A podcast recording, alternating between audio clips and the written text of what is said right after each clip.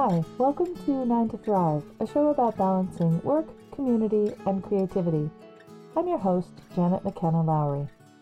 In just a little while, we're going to talk with my guest, Ozzie Golshan, who is a public defender in Georgia. Usually, right at the top of the hour, I do a book review. And the books have to do with some loose affiliation with career, community, and creativity.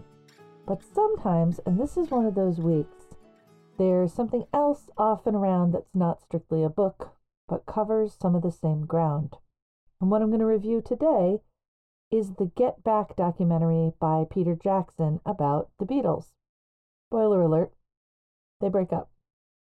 I was aware of this footage for my whole life, really. We had all the records when I was growing up. I had older brothers and sisters, and they were big Beatles fans, so we always had the things around. I knew they had broken up before I really came on the scene much, and kind of a background to my life, but I knew what Let It Be was, and I may have even seen it. I feel like I probably did. If not, I saw clips of it. It always felt very much like ancient history to me, although in fact it was only, I think I was alive during it. I was just a tiny, tiny baby. But even, it just felt like within a couple of years, by the time the 80s came around, certainly, so 70s was all, was the sort of fallout from that. They did release a few early 70s records. Then it was all about their careers. And then suddenly John Lennon was dead and it was the 80s. So at that point, a lot of electronic music, a lot of pop boppy music, and the Beatles were kind of turning into something vintage. And they certainly were, their 70s stuff, their late 60s stuff, had kind of turned into something that hippies and sort of boomers liked and then turned their backs on as they became more mainstream, as they became, if you sort of follow the trajectory of baby boomers, a lot of them were very countercultural in the 60s and then in the 70s, but then in the 80s, they all kind of became Wall Street bankers and accumulated money and the whole greed is good thing. So that's kind of the backdrop, a very loose and, you know, not strictly accurate backdrop of how I always saw this band. Although enjoyable music, I always I always liked them. I was a very casual fan. Liked their stuff. I was never a huge fan of John Lennon. I thought that a lot of his stuff was, as a solo artist, was almost unlistenable. You know, this is probably still true. Didn't have a big appreciation for his work. I, it didn't speak to me. Paul, I liked fine. I didn't think his post Beatles stuff was great either. George Harrison, I thought was great, and I loved his post Beatles stuff. I especially loved the Traveling Wilburys. And then Ringo, who I always thought was kind of a clown, he always seemed goofy. When he did post Beatles stuff, it was kind of campy movies. And then he had a band, but I could not, for the life of me, name a song that I liked from him. And there was that legendary concert on the roof, which is what both Get Back and Let It Be are about.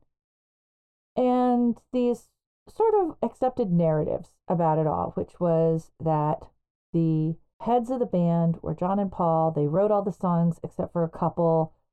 That George wasn't really a songwriter, which is so interesting because afterwards his work was really good. That Ringo was just the drummer.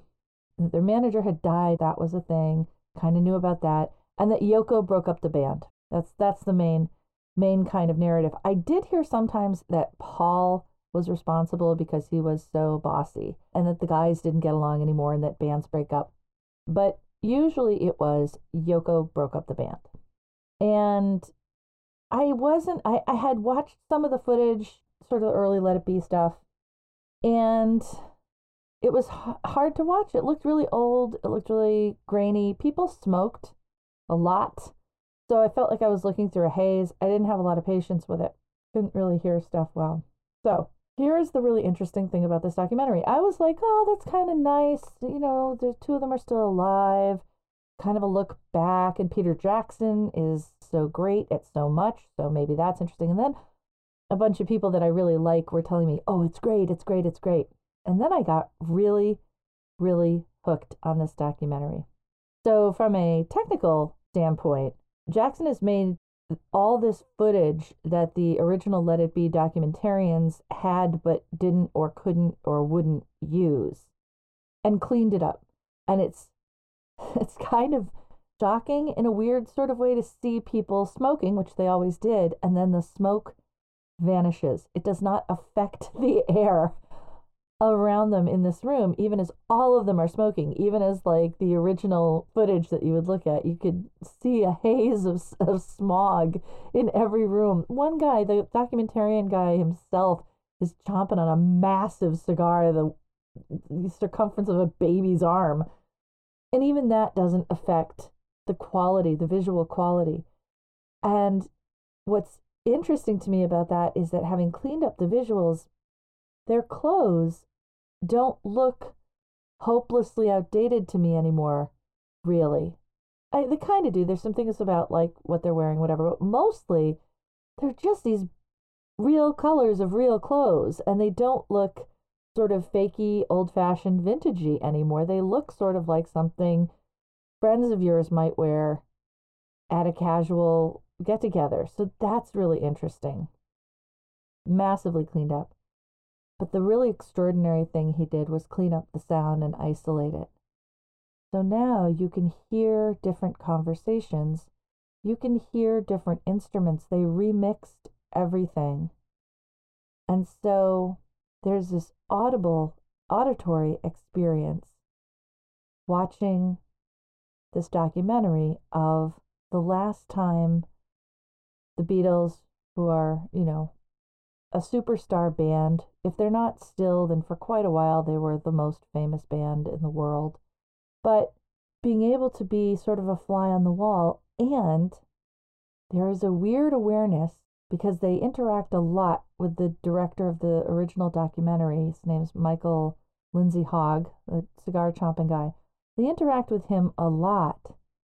So there's an awareness that our fly on the wall point of view is also really stressing out the members of the band.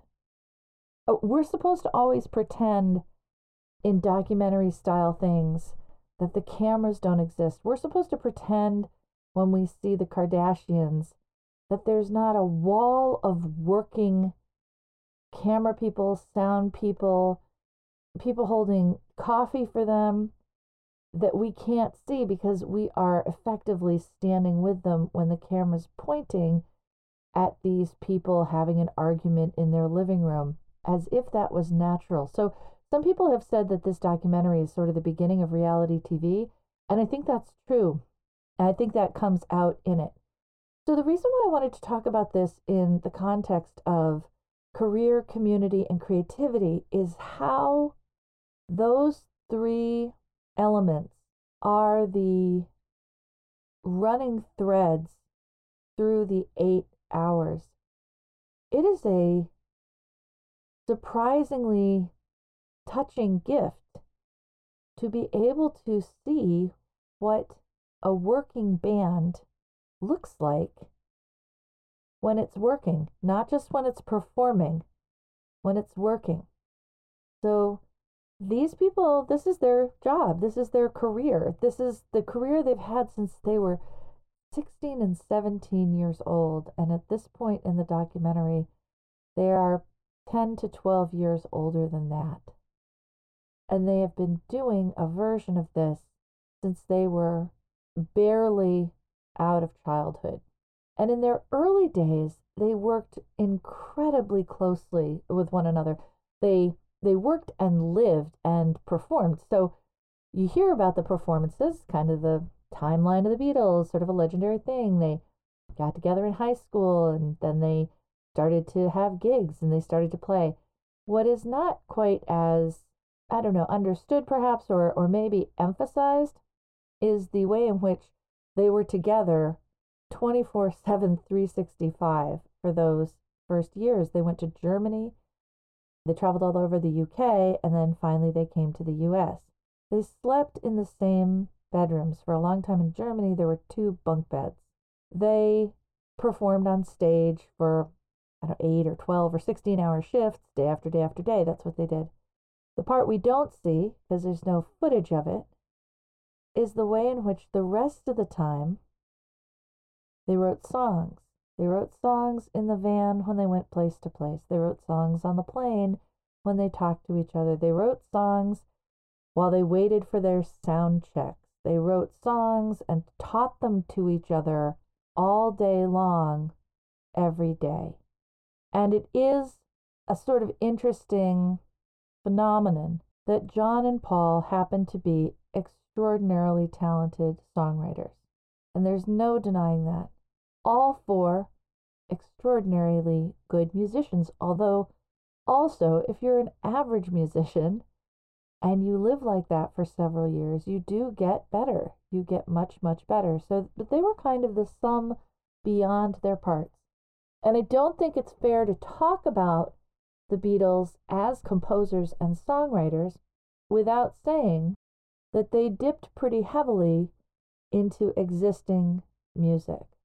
In Germany, they, they performed at venues that they shared with other performers. That's how they met Billy Preston, who played piano on their final album. They met him because he was one of the backup pianists for Little Richard. It is important to understand that these were also white boys who loved the blues. And like a lot of 60s, late 50s, and through the 60s artists, they lifted liberally from black creators without crediting them. There is an aspect of this creativity that just has to do with fertile ground. That when there is a lot growing and you hear a lot, you can take those ingredients and you can cook something new. Equally, and I don't think there was an understanding, I think these were young boys, I don't think the grown ups involved had the distance or the ethics to be able to say, you got to credit and pay, credit and pay, credit and pay. So it is important to know this, and they've had several lawsuits against them for bits of songs that they took or sped up or slowed down from other creators. So that's a note on the creativity piece. But that the documentary is so much fun to watch because the hours they were trying to do 14 songs in something like 14 days, something absurd. And they hadn't been living together. In fact, they hadn't even been performing together for several years. Certainly hadn't been living together for longer than that. So they got together in the studio to do this documentary, which was supposed to be a TV show and a movie and a concert and an album. Pretty ambitious.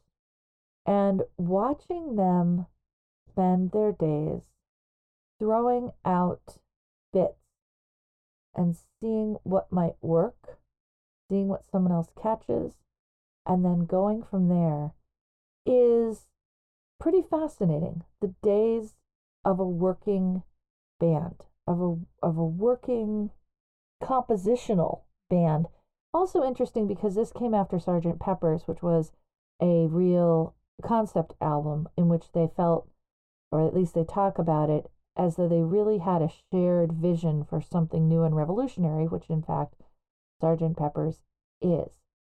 So there's some interesting things I just want to observe about this this moment for them. When you've done something extraordinary, it is weird to go back and be told you have to do it again. Capture that lightning in a bottle again. I just recently found out that in those later years, John Lennon was actually terrified of being on stage. And that had to do with the same thing increasingly. If you screw up, now you're like a superstar screwing up. So you're an even bigger loser than when you were just one of 20 bands in Germany screwing around, messing up, getting the chords wrong, getting the words wrong. The standards to which we hold creative people after they've achieved something are insane. And now I'm going to backtrack on that because it immediately occurred to me.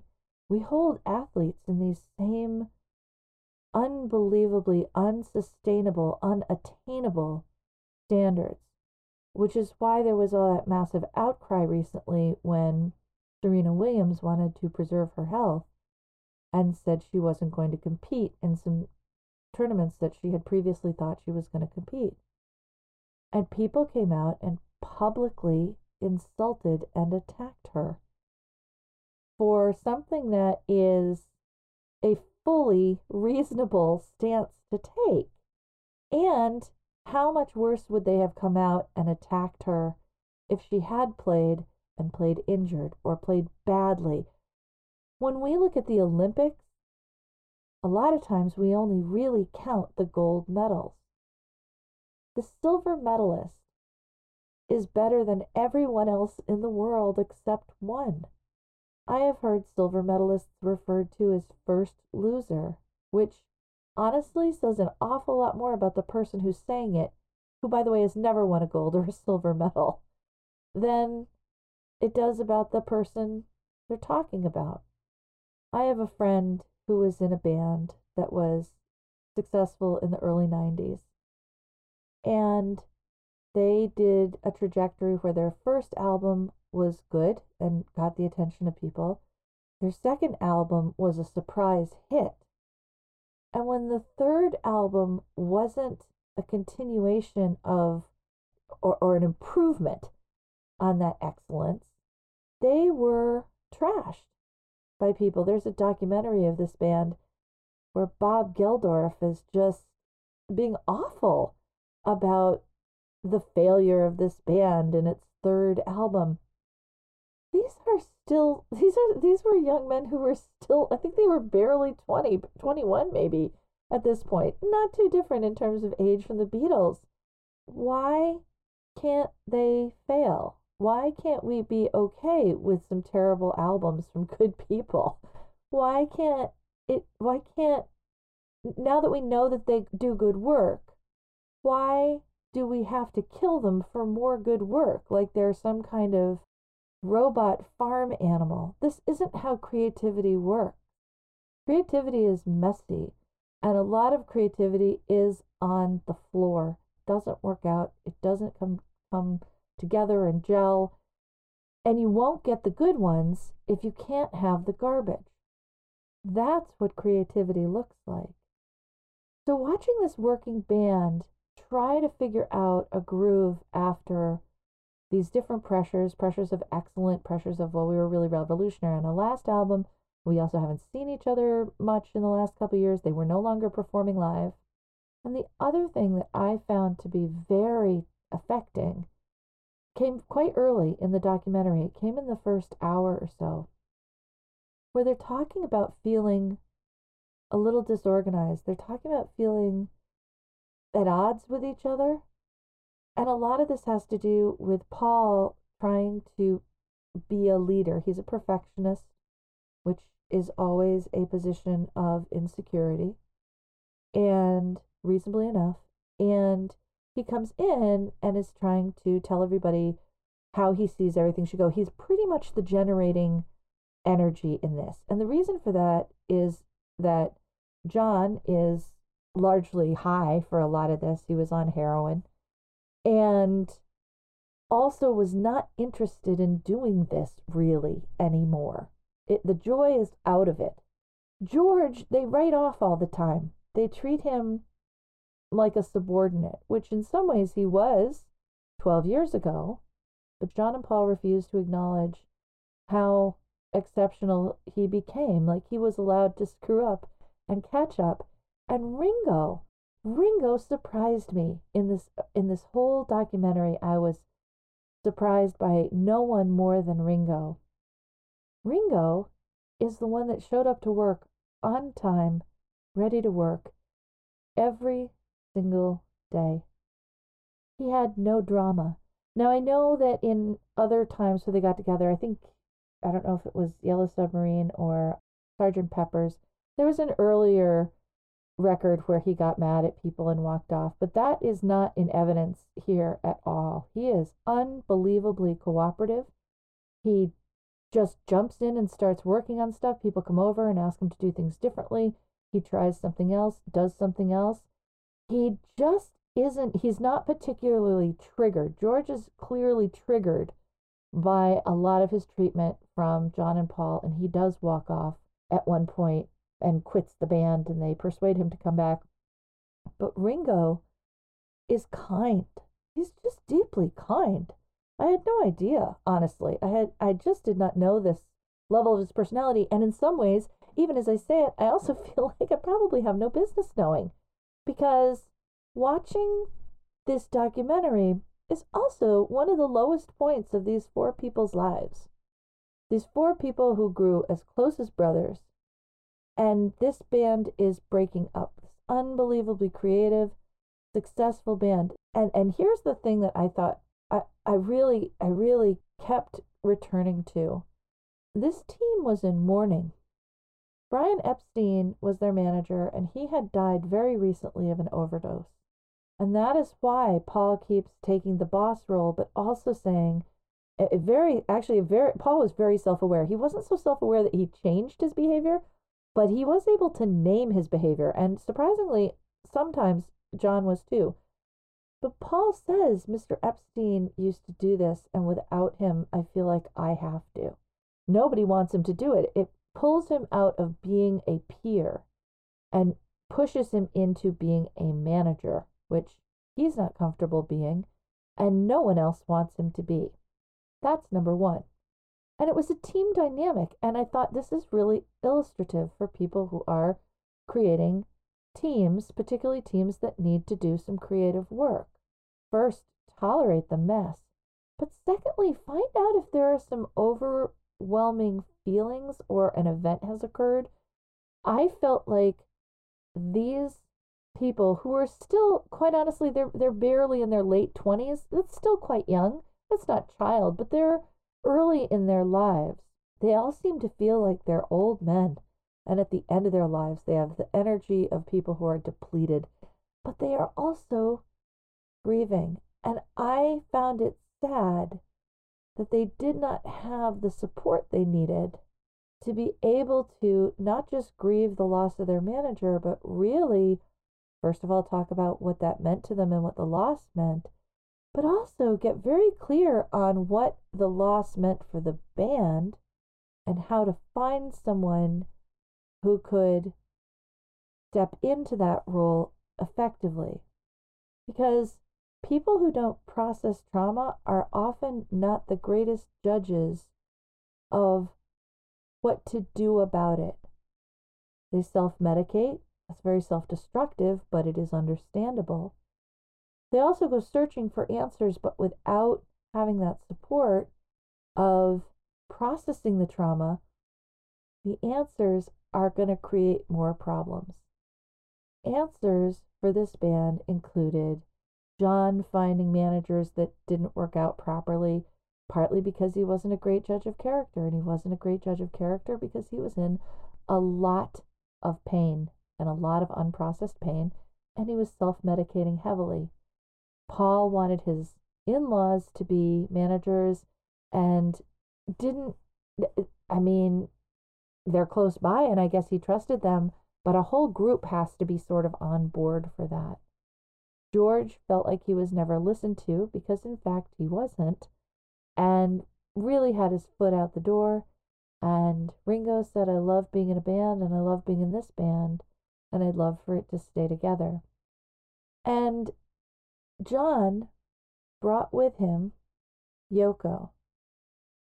She's a kind of interesting person. I do not enjoy any of her music, but her role there during this documentary, as Paul jokes around, how awful will it be if they say that we broke up just because Yoko sat on an amp?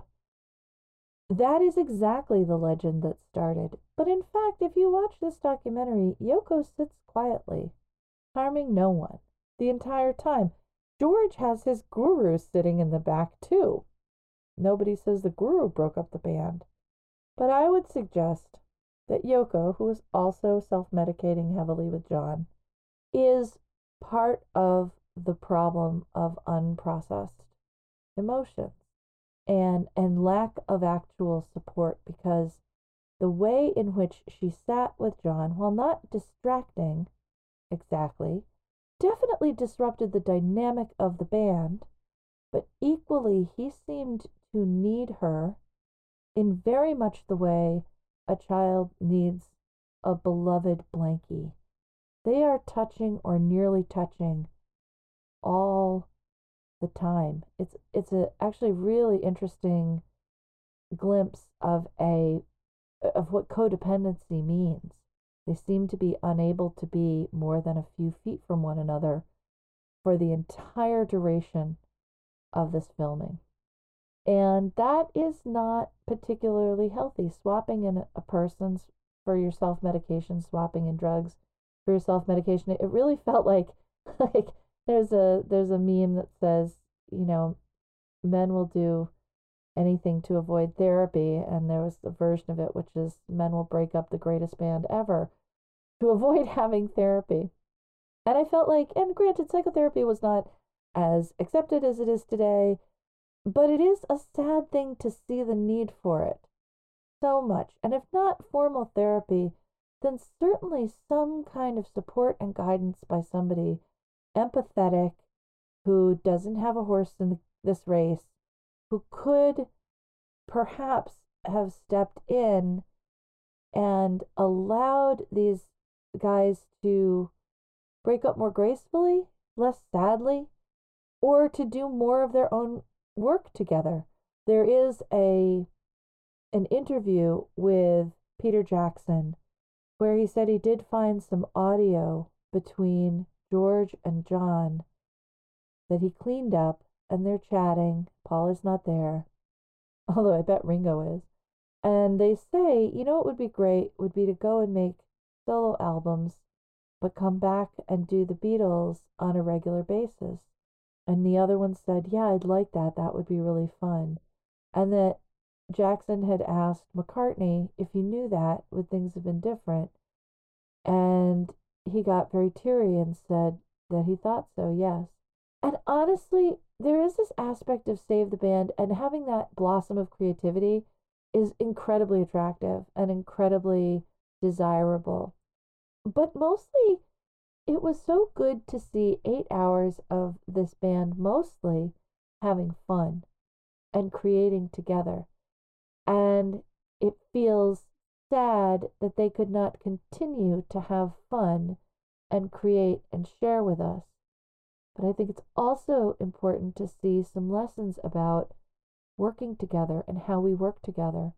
And if we repress things, if we have big sads and big feelings, and we get zero support for them and have to jump back into our most comfortable but damaging states. So, you know, George has to just buckle down and do what he's told, or John has to come up with this song right away, or Paul has to be so perfectionist that he's actually in a state of agitation all the time.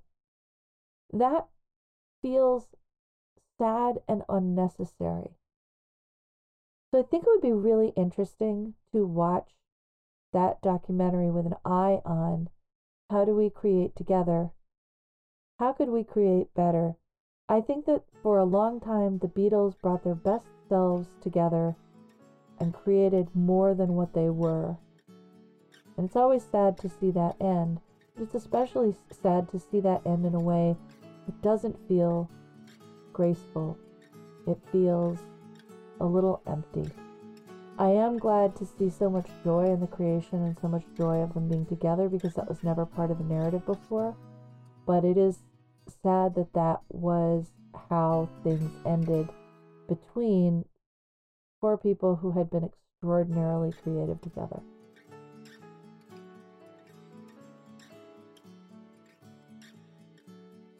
You're just joining us, you're listening to Working Nine to Thrive, a show about work, creativity, and community.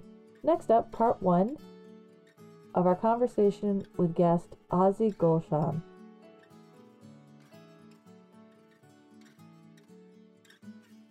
With me today is Ozzie Golshan, a public defender in Georgia. Welcome to the show, Ozzie. Thanks for being on. Thank you, Janet. So the the general gist of this, the sort of shape of it, is a kind of loose discussion about career, creativity, and community, and I weight them all the same. So I don't I don't like direct which one you start with, hmm but uh, which one would you like to start with? Oh, we can start with career. That's Okay. fine. Okay. so, uh, how did you get to become a public defender? What interested you about that work? Um, well, I went to law school um, about five years after I finished undergrad, thinking that I wanted to do something like work for the ACLU. Um, and then I started law school and got very, very interested in criminal law, and then started doing the criminal defense clinic at the school that I went to, um, Mhm. which was really strong. And I don't know, I just really liked the clients and really um, started enjoying it as a way to fight for people. And it, criminal also does not have the piles of paperwork leading up to trial that civil does, which was something I was unaware of about civil practice until I went to law school. Yeah, and in fact, I'm unaware of it too. What's the difference between what ACLU does and what you do? So I, you know, I can't speak specifically to the ACLU, but Hmm. a lot of civil litigation, um, there is this whole extended discovery process where you know different parties send each other things they do requests for additional documentation and then there's also this whole process where in in the civil world they do a lot of what's called depositions Hmm. which is basically they bring in people who would be witnesses and and basically do recorded uh, kind of recorded what you would do in a trial where you are doing some sort of either direct or cross examination of them. But all of that happens in advance um, whereas the you know and then the case may or may not go to trial. It may settle you know just depending on what it is. Mm. um, whereas in criminal world we really are there is still a lot of discovery as in all of the evidence and information that from the defense side the state has to give us in order to actually give us basically meet our clients' due process rights because you can't just accuse someone of something and then bring them into court and surprise them with it at Hmm. trial. Okay. But there is just much more in court steps along the way when it comes to criminal practice. You're you're in there right off the bat if somebody's still in custody doing a probable cause hearing, doing hearings for bonds. Um, if there's some sort of issue where you think there was a constitutional violation, like maybe there was a search that was unauthorized or whether there was a you know a statement that was taken that was illegal because it you know violated somebody's fifth amendment rights all of those become motions where you file it but then you go in and you argue it in court Hmm. and then we actually do have i mean there's multiple cases in criminal court that do go to trial and you are going in front of a jury and doing all of that and we very rarely do depositions i think i've only twice in the entire nine years I've been doing this, done depositions or things like that. And they've just been because alleged victims in cases were very elderly. Hmm. And so the state had filed a motion to do a deposition to preserve their testimony. But we are much more, I don't know, moving in in trial and in those pretrial court proceedings um, in real time, as opposed to a huge lead up of documentation that that can take up a whole lot of months the way that you can have in some civil cases Interesting. Uh, What's so? What do you find satisfying about this work? I really like my clients. I you know i mean we all know and we, we have all experienced things in our own lives and seen in the lives of others where you know you can really be dealt a hard hand in life. Hmm. but as far as folks who how do i say this? Like when when someone is dealt the hand of for example you know being multi multiple generations who have been in poverty and you know i know i know you know Mm. that it is very very hard to pull yourself out of poverty in this country even though we pretend you know that it's something that's very easy and you can just pull yourself up by your bootstraps and all of those cliches Right. but when you do something where where you're born into that but then you're also born into a situation where for example your parent has to be working multiple jobs. You you know are experiencing potentially a lot of trauma um, sometimes just because of what you are witnessing in in the community that you're in um, because you know poverty does lead to a lot of things like substance abuse as people try to cope. I mean there's a lot of yeah. substance abuse in affluent populations as well. It's just not as criminalized. Yeah. Then you've also got you know a situation where somebody is seeing this huge police presence in their neighborhood and that and you know arresting people that they love for using substances and you know, in the meantime, things like alcohol are fully legal. And I should say, Georgia is not a legal marijuana state. Mm. So that becomes like the smell of marijuana becomes this big excuse for harassing people. Mm. And just basically, when someone gets dealt that kind of hand, where you are by the time you are 17, 18, 19 years old, you are dealing with a history where you have seen violence, where you have had really negative interactions with police, where you or those who you love developed a drug addiction um, just because you are trying to deal with with the levels of stress that all of this stuff has brought upon you and you're just trying to make it. Just all of these things you know you it's it's almost a matter of time if you get dealt that hand before you end up in handcuffs over something that is a crime of poverty or a drug addiction or something like that that we've chosen to criminalize. And it is there is something really satisfying to me about meeting with my clients who are in that situation and being able to talk to them and and just share that kind of understanding of this all doesn't necessarily make a lot of sense and a lot of what you are dealing with right now is not necessarily stuff that has been within your control. And some of these laws are arbitrary and to be and to be able to take that sort of relationship you build with somebody and and to be able to do it in a not the reason I say, you know, having that connection where you acknowledge that some of these laws don't make sense, some of these situations are beyond your control, is that there's not this patronizing, well, you have to make better choices right. because that's just not reality for a lot of folks. You must and, be you must be yeah. the first interaction for a lot of people of not being gaslit. Yeah, that's a really good, concise way to put what I was trying to get out. No, it, no, yeah. I, I, think it's just sort of my observation of it. I, I don't think it's uh, I think it's just my response to what you were saying because I think it's important to say exactly how you're doing that. But yeah. it, it occurred to me that when you are like fish can't see water. Mm-hmm. So here mm-hmm. you are, here you are in the system for what you're being told are your bad choices.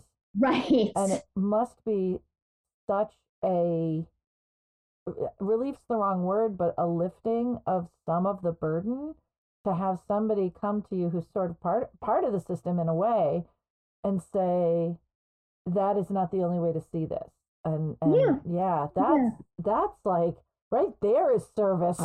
well, and it's it is also, I mean, the reason that it's satisfying for me to have that interaction and then to take all of that with the client and basically go to bat and like fight for somebody is that these are also things that even if I wanted to, I couldn't help seeing because I'm always that kind of person. You know, Hampshire College graduate, we've always got to be aware of the big picture and everything that's happening and all of the structural inequities. And to see that stuff and to be in courtrooms or in rooms where people pretend that it doesn't exist, just like you said, is probably not as frustrating to me as my clients because I'm fortunate enough to not be incarcerated mm. as a consequence, but it's incredibly frustrating to me too. So being able to like have that connection with my client where we're both there saying this is ridiculous you know this is not what this is and and really trying to fight for somebody's right to actually be treated like a human being and live their life if they're not hurting anybody, for example. Right. That's it it makes me also feel like I'm doing something to fight the injustice or so much of the injustice that's in the world. Yeah, there's a piece in that about just dignity. Like Yeah, every, absolutely. Everybody has a right to it. And right. it's it's it's interesting how it's not a it's not a word that gets talked about all that much. And what's interesting to me hearing you say this is how compassionate it is and how uh, stereotypically that is not the word one associates when one hears lawyer. Janet, there's a reason that when people ask me just on the street, you know, what do you do for a living? I don't even say lawyer. I just jump right to public defender mm. because I don't even want to see the glaze over the, the eyes and, oh, what kind of law firm do you practice? No, no, no, no, that's not what I do. No, no. Was there ever a temptation to do that or to like serve out a couple years doing that and, you know, build up money so that you could then go do public service? No. No. Um, I, I very purposely I spent two years working at a large law firm before law school, and it was business immigration. So it was nothing that felt bad to me to be doing in any way. It was just not I mean, the the uh, multinational managers are always going to have somebody to do their visas. They didn't need me in quite the same way that the clients do, but there was nothing that felt bad about that.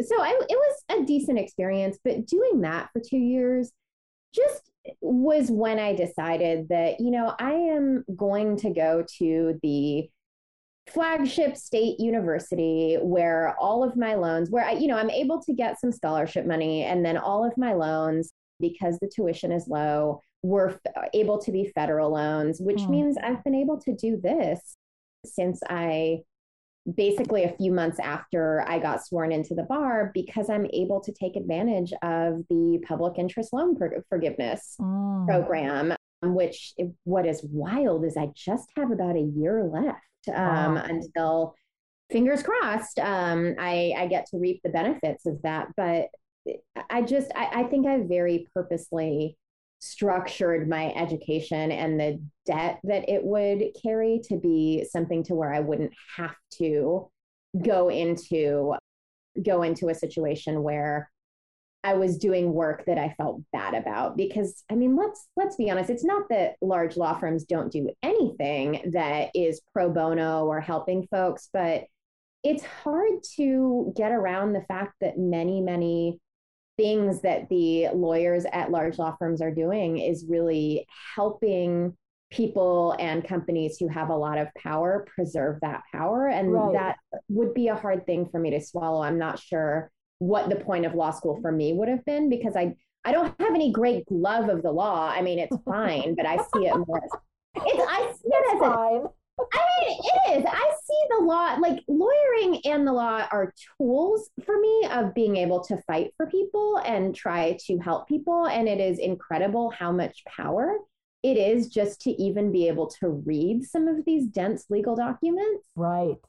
That are made inaccessible. But I it's it was not for any great love of the law or legal discipline that I went to law school. It was for for fighting for people. So it just I just wouldn't have gone if if mm. it was going to be something where I ended up in that corporate law situation. Mm. And do you have do you come from a family that was, were lawyers or in just out of curiosity? no. no. What's funny though is that several of my cousins are also lawyers. So it's been a very funny thing. No, I remember having a moment when I was actually submitting in my last year of law school.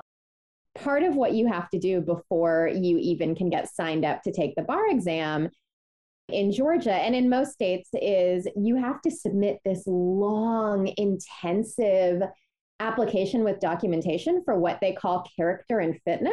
Okay. And and it just I mean it's just all the things that you would think of as far as, you know, have you ever been arrested? How many traffic tickets have you gotten? Have you ever gone to collections? I mean just things that are wild. But I remember having this moment where I I had an emotional, oh my gosh, I didn't know any lawyers growing up. How could I possibly be a lawyer? I don't even know what that looks like. and then the best part of this, um, and, and I will say I'm I am someone who can separate the art from the artist as far as enjoying the art while not necessarily agreeing with the artist. But I had this moment where what comforted me was, oh, it's okay. Claire Huxtable on the Cosby Show was an attorney. Okay, I'm good. I'm oh good. my god. Boy, representation matters, doesn't it?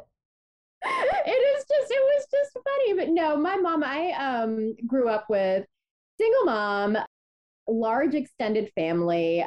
My mom is is a like bookkeeper, works in medical administration, medical mm. billing kind of stuff. That's what she did her whole my whole childhood basically. And I have aunts and uncles who are more affluent who have, you know, for example, a couple of them have PhDs, one is an MD, but nobody nobody in law. They were all in the sciences. Mm. So yeah, Claire Huxtable, that's my Claire that's Huxtable. my role model. Well, yeah, I mean, she was a female and she had a family. I mean, I remember I was close with some elderly women who were doctors who were all told you will have to choose if you become a professional woman mm. you, you, hmm. will not have children mm-hmm. and vice yeah, versa yeah no yeah. so no. huxtable even though it sort of sounds funny she's kind of one of those early ish pu- public faces to actually n- navigating that life that's kind of cool yeah well, and you know, she's also a woman of color, which I mean, I I am not black. We're not the same race. I'm I'm Middle Eastern for your listeners. You mm-hmm. can't see me. Um, but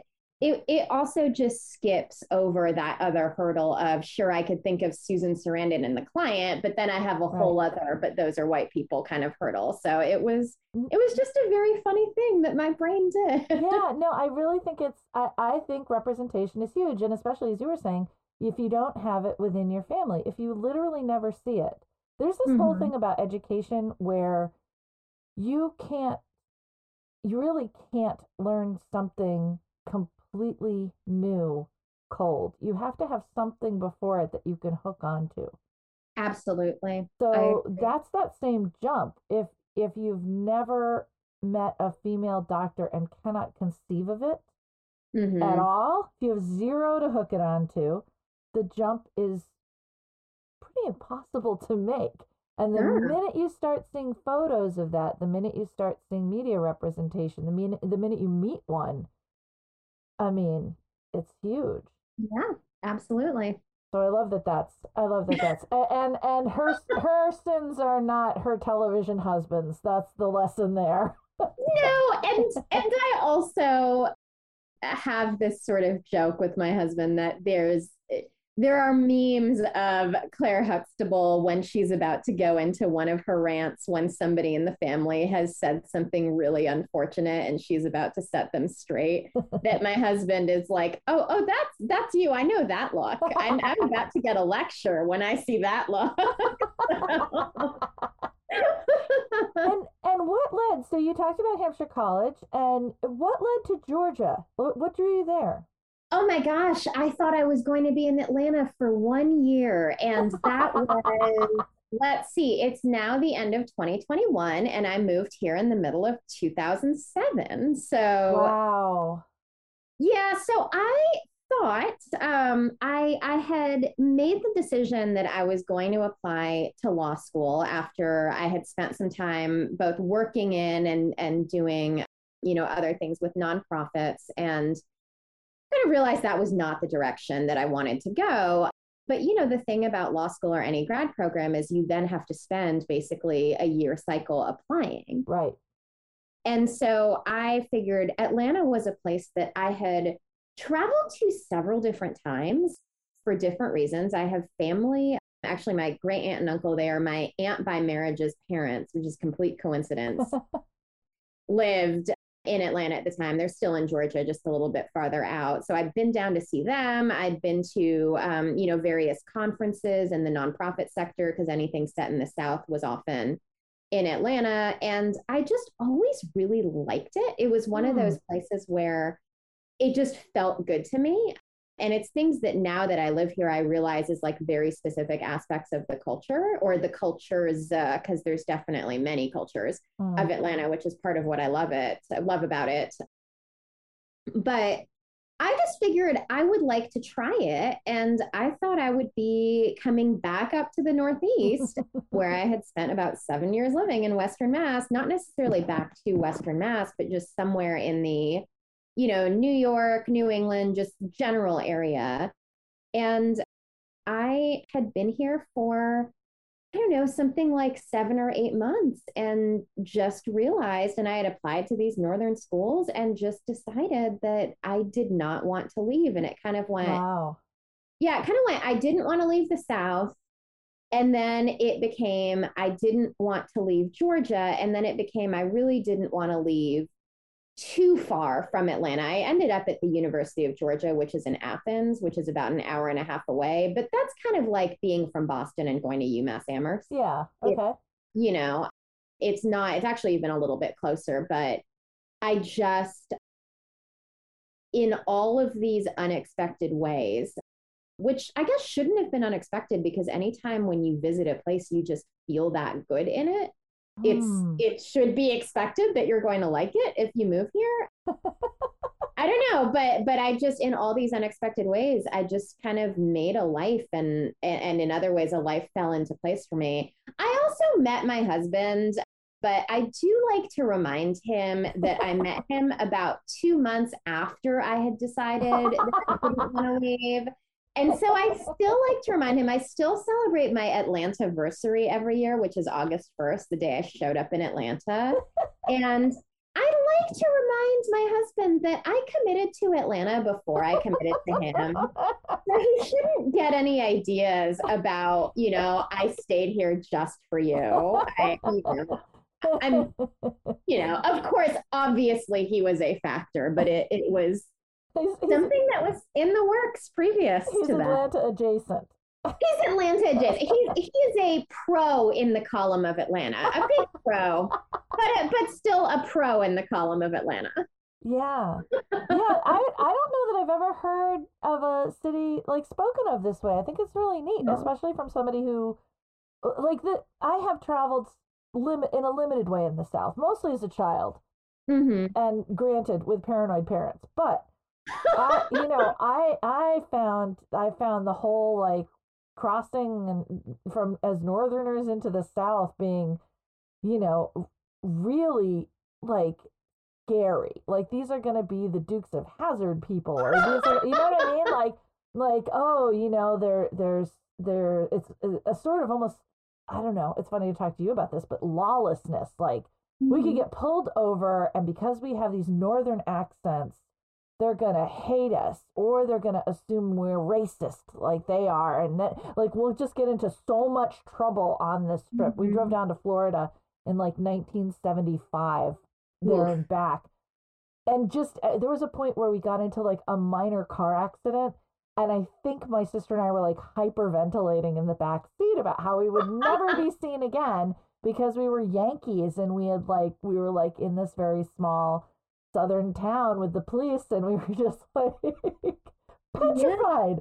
Aww.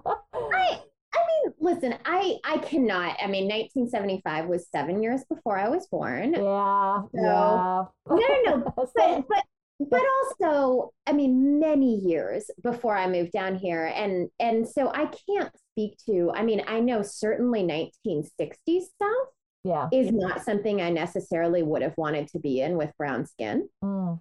Just as a whole, depending on, you know, where that kind of thing. So I I get I get that.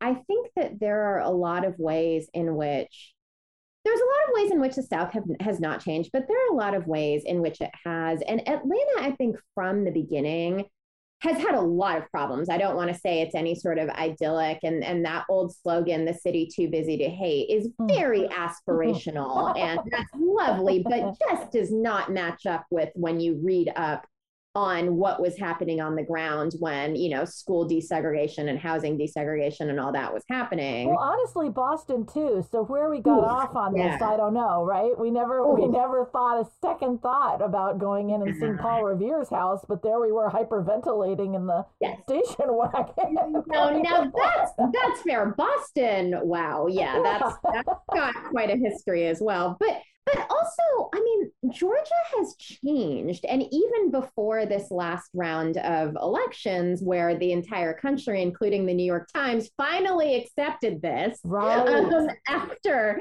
people had been saying this for 10, 15 years that this was happening, but it's it's just it's just a really Atlanta in particular, even though I practice outside of Atlanta, it is just a very unique and interesting place. And it is actually very, very welcoming. I mean, to hmm. someone like me, it's it's a, you know, minority majority city. It's predominantly African American.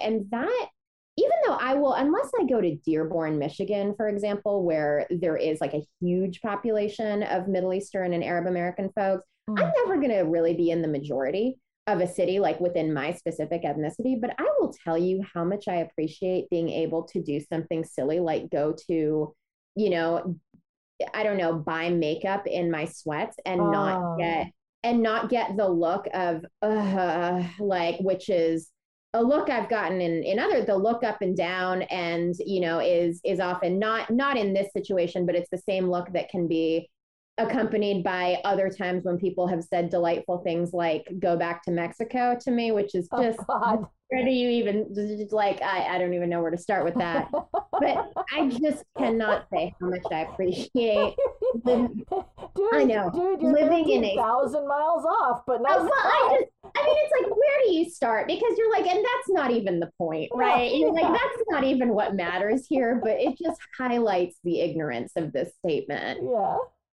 but i can't say how much i appreciate just being in a city of you know, when I walk into the store in my sweats and like, heaven forbid, I be chewing gum or something of that nature, there's 12 other women of color who are in similar attire who are probably also professionals. And so it's just, yeah. I don't know how to explain. Like, it's just, there is just a load off in that kind of scenario. Yeah it's interesting when you first started talking about going into buy makeup. My my my thought was in a variety of base tones.